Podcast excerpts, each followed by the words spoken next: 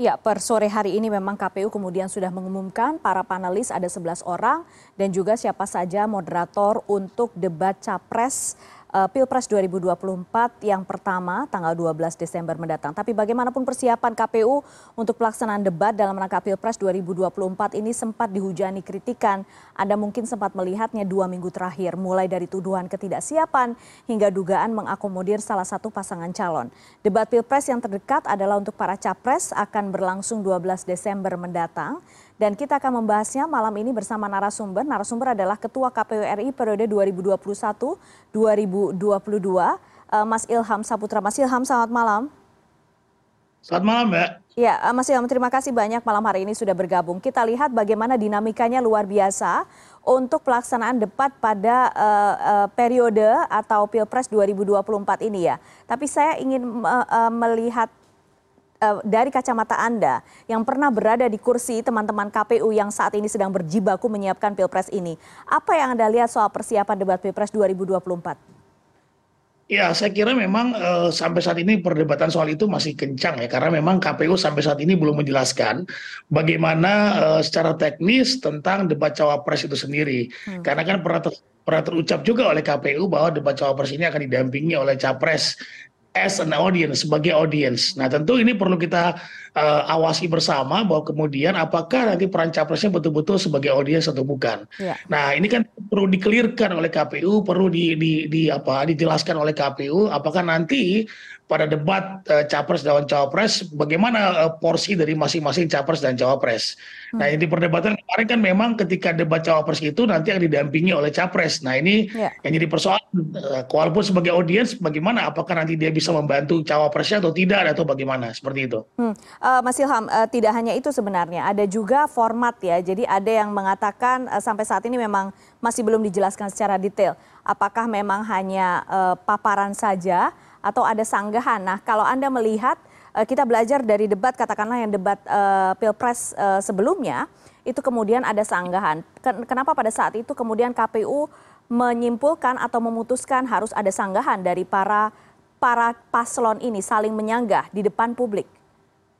Tentu untuk mengelaborasi kemampuan atau kemudian visi dan misi dari pasangan calon presiden hmm. dan calon wakil presiden tentu perlu dijelaskan jika ada pertanyaan-pertanyaan dari publik pertanyaan-pertanyaan dari panelis terkait dengan isu-isu yang eh, apa yang akan didebatkan misalnya saja pada debat capres pertama ini kita akan bahas soal hukum ham dan yeah. juga penguatan demokrasi dan beberapa hal lain. Nah, kalau kita kemudian memberikan paparan saja, bagaimana mungkin masyarakat bisa paham, bisa tahu tentang uh, lebih dalam apa yang mereka ketahui, apa yang mereka ingin uh, mereka ingin ketahui dari para capres dan cawapres hmm. tentang isu yang didebatkan itu. Nah, pengalaman kami adalah kami punya panelis-panelis yang kemudian nanti menggodok pertanyaan-pertanyaan dan bahkan juga dan, dan sekali lagi panelis ini tentu tergantung uh, latar belakang keilmuannya dari uh, isu yang akan di, diperdebatkan nanti gitu ya. Betul. Nah, jadi Iya, itu itu kita kita kita karantina, kemudian kita ajak diskusi mereka kira-kira nanti bentuk pertanyaan seperti apa. Dan kami juga membuka membuka pertanyaan dari uh, masyarakat luas uh, uh, jika nanti waktunya tepat atau pilihan dari capres dan cawapres terkait dengan pertanyaan itu uh, juga bisa dipertanyakan oleh kepada capres dan cawapres, itu kami buka dan akan dipertanyakan juga kepada capres dan cawapres ketika debat uh, presiden atau debat calon wakil presiden nanti. Hmm. Nah ini ini penting sekali agar kemudian masyarakat paham, masyarakat mahfum terhadap apa eh, apa yang dipikirkan oleh para capres dan cawapres ini hmm. dan apakah memang mereka mampu mempertahankan uh, apa pertanyaan-pertanyaan uh, dengan dengan menjawab pertanyaan-pertanyaan dari publik dan juga panelis yang memang hmm. latar belakangnya sudah sesuai dengan isu yang akan diperdebatkan nanti. Hmm. Mas Ilham, saya penasaran sebenarnya pada uh, tahun lalu misalnya dari pengalaman anda nih, apakah memang uh, agak sulit untuk memberi, uh, membuat formulasi debat? kemudian karena memang harus dikondisi uh, karena memang harus dikomunikasikan kepada tim ses tim ses gitu. Apakah sesulit apa sih sebenarnya membuat formula debat, kemudian menentukan panelis, kemudian uh, temanya misalnya atau formu uh, atau uh, bentuk debatnya gitu? Saya kira tidak tidak tidak sulit ya karena memang uh, kita hanya me, apa, mengelaborasi dari uh, ketentuan peraturan perundang-undangan. Hmm. Jika disebutkan bahwa dalam peraturan undang-undangan ada tiga debat presiden, calon presiden. Yeah dan dua debat calon, calon wakil presiden, maka itu saja yang dilakukan. Hmm. Kemudian panel panelisnya tentu juga kita punya lah apa database ya yeah. dari kampus tertentu terkait dengan isu-isu yang akan diperdebatkan. Hmm. Jadi saya kira tidak terlalu sulit asal kemudian kita mengacu kepada ketentuan peraturan perundang-undangan. Hmm, jadi patokannya sudah itu saja dan tidak perlu mempertimbangkan hal-hal lain gitu ya, Mas Ilham ya? Betul, betul. Tapi memang kita ajak juga mereka diskusi ya, hmm. bahwa kemudian ini yang akan kita sampaikan yang akan kita lakukan dan laksanakan. Jika jika mereka punya masukan, tentu kita akan akomodir selama tidak bertentangan dengan ketentuan peraturan undang-undangan. Sebenarnya kalau misalnya waktu persiapan apakah cukup atau karena begini, karena yang ditangkap publik sekarang ini seolah-olah ada ketidaksiapan dalam kan, tanda kutip ya ketidaksiapan untuk menyiapkan debat dengan formulanya, dengan hal-hal yang kemudian dirilis kepada publik gitu misalnya.